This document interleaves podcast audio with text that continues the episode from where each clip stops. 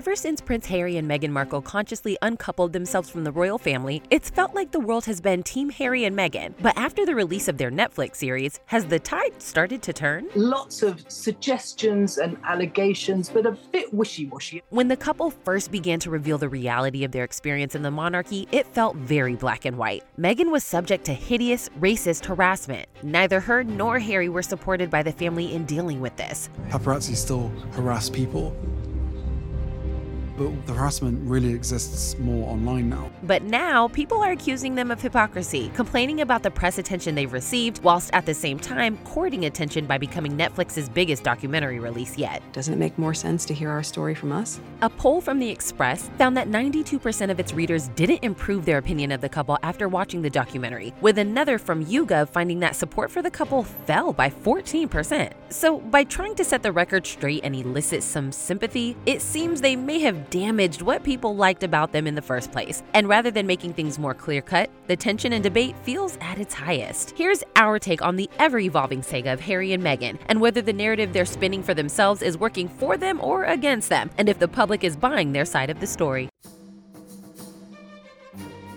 In trying to set themselves apart from the royal family, Harry and Meghan have lent into the image of themselves as a typical millennial love story. But when your lives are so privileged, can you ever really be relatable? In comparison to Kate and Will, whose romance feels contrived, there is an ordinariness to the Harry and Meghan story that they're trying to present, even calling each other by their nicknames, H&M. But this presentation of themselves as normal people often jars with the reality that's presented to us. It's difficult for the audience to forget for too long that during this courtship, Harry was still a prince and Meghan a TV star. They describe their relationship as beginning on social media, with each stalking the other's Instagram profile for information. Meghan and I met over Instagram. It was like a Snapchat.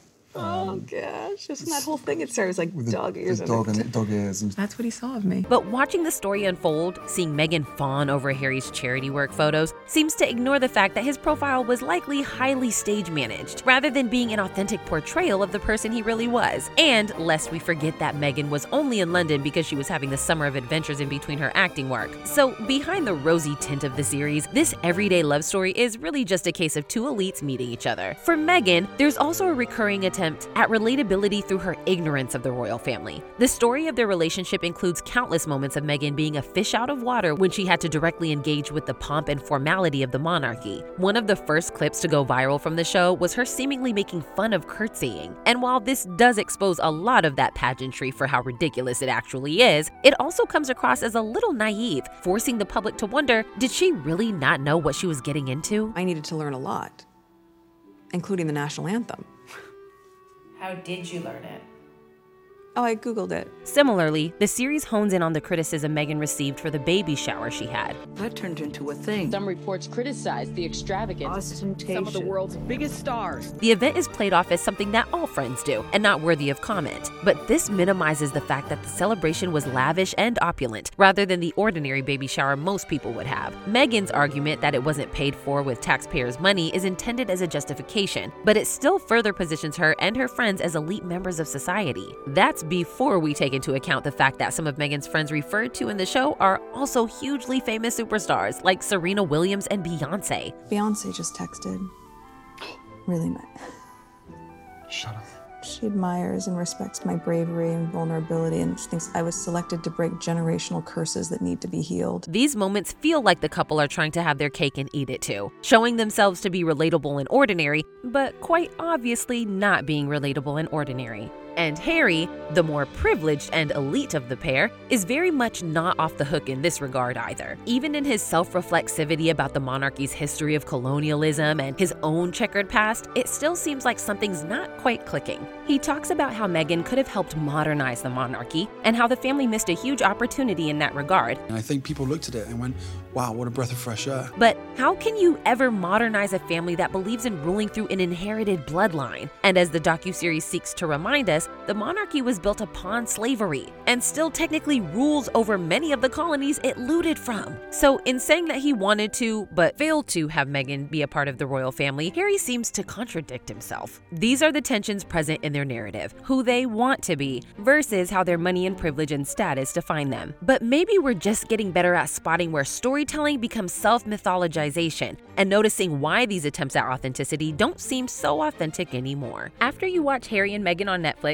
you might want to check out what subscriptions you're unaware you're wasting money on. Did you know 80% of people have subscriptions they forgot about, like that streaming service you haven't used since last year, or that free trial that you meant to cancel after a month? The good news is there's an easy way to cancel those subscriptions all in one place Rocket Money. Rocket Money, formerly known as Truebill, is a personal finance app that finds and cancels your unwanted subscriptions, monitors your spending, and helps you lower your bills. And Rocket Money won't just save you money, it'll save you time too. Canceling subscriptions are as easy as the click of a button. Just find the subscription you don't want and press cancel, and Rocket Money will do it all for you. Long gone are the days of waiting on hold or emailing back and forth with customer service. Rocket Money can find subscriptions you didn't even realize you were still paying for, or subscriptions that have double charged you. Over 3 million people have used Rocket Money, saving the average person up to $720 a year. If your New Year's goals are to manage your budget better and save more money, you need Rocket Money. Get rid of useless subscriptions with Rocket Money now. Go to rocketmoney.com slash the take. Seriously, you could save hundreds per year. That's rocketmoney.com slash the take. In the past few years, there's been an increase in celebrity documentaries that present their subjects not through an objective journalistic lens, but instead come across more like carefully managed PR exercises. This trend almost feels like a necessity in order for celebrities to reclaim some agency over their own narratives. As the press becomes more invasive and thousands of social media takedowns can appear in a matter of seconds, the need to shape the story feels more urgent than ever for public figures. Obviously, I'm not a perfect person by any stretch, but overall, the main thing that I always tried to be was like a good girl. As Emily Gulla of Cosmopolitan notes, carefully curated life story documentaries can be a powerful chance for stars to rewrite their own stories, something that feels quite reassuring in today's so called age of disinformation and fake news. But these efforts can often fall short of their goal. And these self spun narratives are fed to us on a daily basis through social media. As Dale David states, tabloids and paparazzi were once the gatekeepers and storytellers of celebrities' lives, but social media has enabled them to speak and spread their truth in a few taps. While it allows celebrities to reclaim their agency, the presence of their carefully curated profiles has also allowed the public to get really good at being able to spot when things seem a little too stage managed. And when they do, that goes against the idea of extreme authenticity that social media was meant to allow for. What am I looking at? Wow. Paige just got a text. Yeah, just got a text from his brother. Given everything that's gone on with Harry and Meghan in the past few years, it's hard not to see the series in the same light. It feels like a continuation of their establishment of a production company, which gave us Meghan's Archetypes podcast and the explosive Oprah Winfrey interview, which first shone a light on some of the themes that are revisited in the series. It also comes on the eve of Harry's own memoir, Spare, the publication of which caused genuine concern amongst the royals when it was announced in 2022. All of it feels like a very careful, deliberate attempt to curate their public image. He and his brother's communications secretary, Jason, called him to let him know that the story was scooped by a tabloid. I said, Well, if it's going to come out tomorrow, then let's go and have fun tonight. At the same time, with everything we know about the sometimes ruthless British press, and the fact that anything directly from the royal family is through formal announcements written by professional secretaries, we're left to wonder if they didn't tell their side of the story in their own words, who would?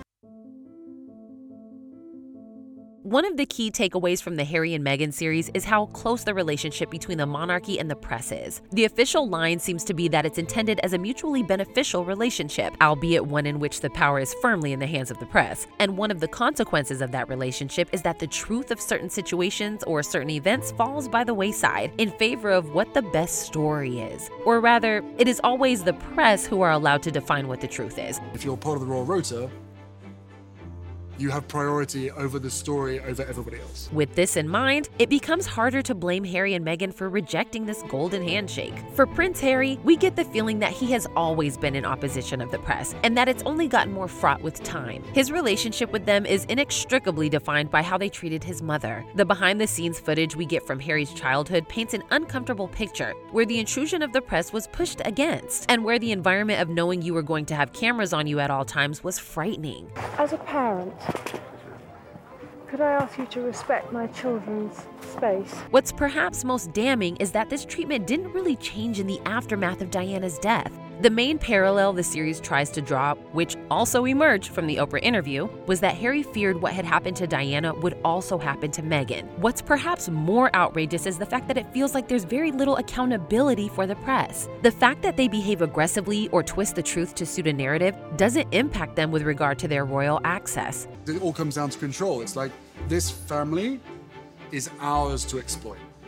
Their trauma is our story and our narrative to control. And what's happened since the documentary aired has only further justified Harry and Meghan's narrative. An exclusive Christmas lunch hosted by the new Queen consort, Camilla Parker Bowles, counted both Piers Morgan and Jeremy Clarkson amongst its attendees. Meanwhile, Piers has been one of Meghan's most outspoken attackers over the past few years, going as far as to minimize her talk of mental health struggles and call her honesty into question. I don't believe a word she says, Meghan Markle. Well, that's a I wouldn't believe it if she read me a weather report. Jeremy Clarkson's name may be less well known globally, but his reaction to the Meghan and Harry documentary in his column for UK tabloid The Sun, one of the papers on the Royal Rota, was to say, I hate her on a cellular level, and to talk about how he dreams of the day she is paraded naked through the streets while crowds chant shame and throw lumps of excrement at her. That these people are cozied up to by the monarchy despite this does give a lot of credence to the couple's complaints that they weren't supported by the system. However aggressive their previous coverage might have been, they still get the right to be on the rota. The fact that people have turned away from Harry and Meghan is perhaps the best illustration of all that the power still lies in the hands of the press. That their behavior can be so aggressive and so transparent, but they're still the ones who are able to position Harry and Meghan as this attention seeking couple who seek to undermine the strength of the royal family. In response to the docu-series backlash, Harry has fiercely defended the couple's decision to tell their story publicly. In an interview with Anderson Cooper on 60 Minutes, he said that despite their best efforts, they've been unable to address their problems privately, stating, And every single time I've tried to do it privately, there have been briefings and leakings and planting of stories against me and my wife. That comes a point when silence is betrayal. It's undeniable that for their own happiness and even their own survival, Harry and Meghan had to get out of the monarchy and forge their own path.